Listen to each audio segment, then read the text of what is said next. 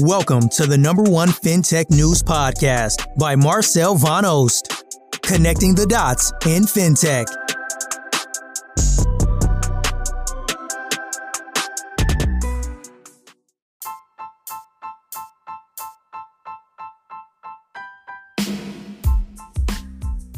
Welcome to our daily FinTech podcast.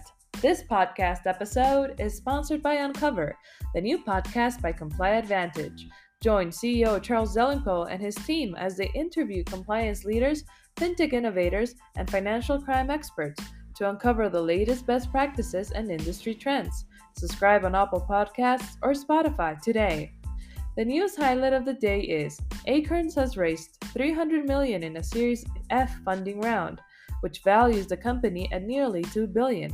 Also, Estateguru.co announced its first office opening in Manchester. It plans to start facilitating loans once it's fully approved by the Financial Conduct Authority.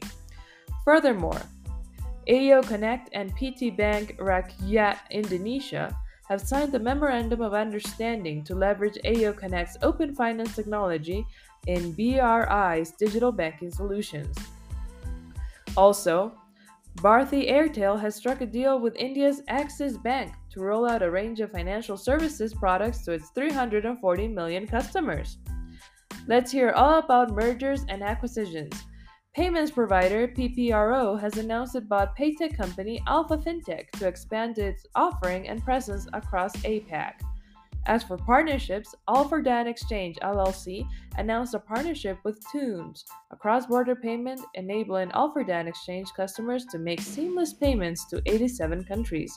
Seta Suite, a banking tech unicorn and provider of next-gen credit card processing to banks and fintechs, and Mastercard announced a 5-year global partnership.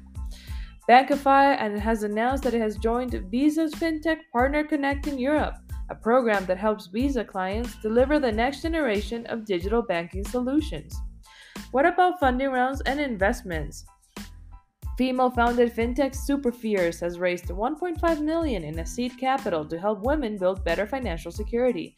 Tabby, the Dubai-based buy now pay later platform, has completed a Series B extension of $54 million. Stacks by Hover, a startup that allows Africans to buy airtime, send and request money, and transfer funds between accounts via automated USSD codes, has raised a $2.2 million seed extension round. In3, a leading Dutch buy now pay later fintech business, has announced an $11.1 million funding round from Finch Capital as growth soars. Convi has raised over $114,000 to open this sector up for all retail investors. Investors include APX and value-adding angel investors, including former executives from tech giants like Snap Inc. and Shopify. Branch has raised $75 million in a Series C funding round that has just closed 6 months after it announced its last financing round. US-based payment software company Stacks has grown from a kitchen table startup to a billion-dollar business after raising $245 million. Hotel payment software provider Selfbook has completed a $15 million extension of its Series A financing that values the company at $300 million. Now, let's cover new launches and features. Mox Bank Limited is offering all Mox Credit customers a smarter way to clear their credit card bills with Instant Clear Credit Card Balance Transfer Plan. Marqeta, the modern card issuing platform, announced that Citi Commercial Cards has selected its tokenization as a service capabilities to facilitate the provisioning of cards into mobile wallets. Dollar General announced a series of new financial services, including Spendwell banking platform, a buy now pay later test program with Cecil, and new FIS WorldPay card reward points payment option. What about those movers and shakers?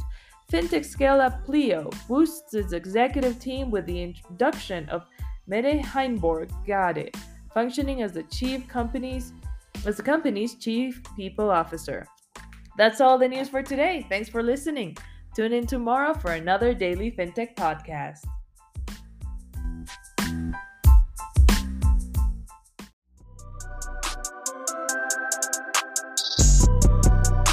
Thank you for listening, and I hope to see you tomorrow for another episode of the number one FinTech news podcast by Marcel Van Oost, Connecting the dots in FinTech.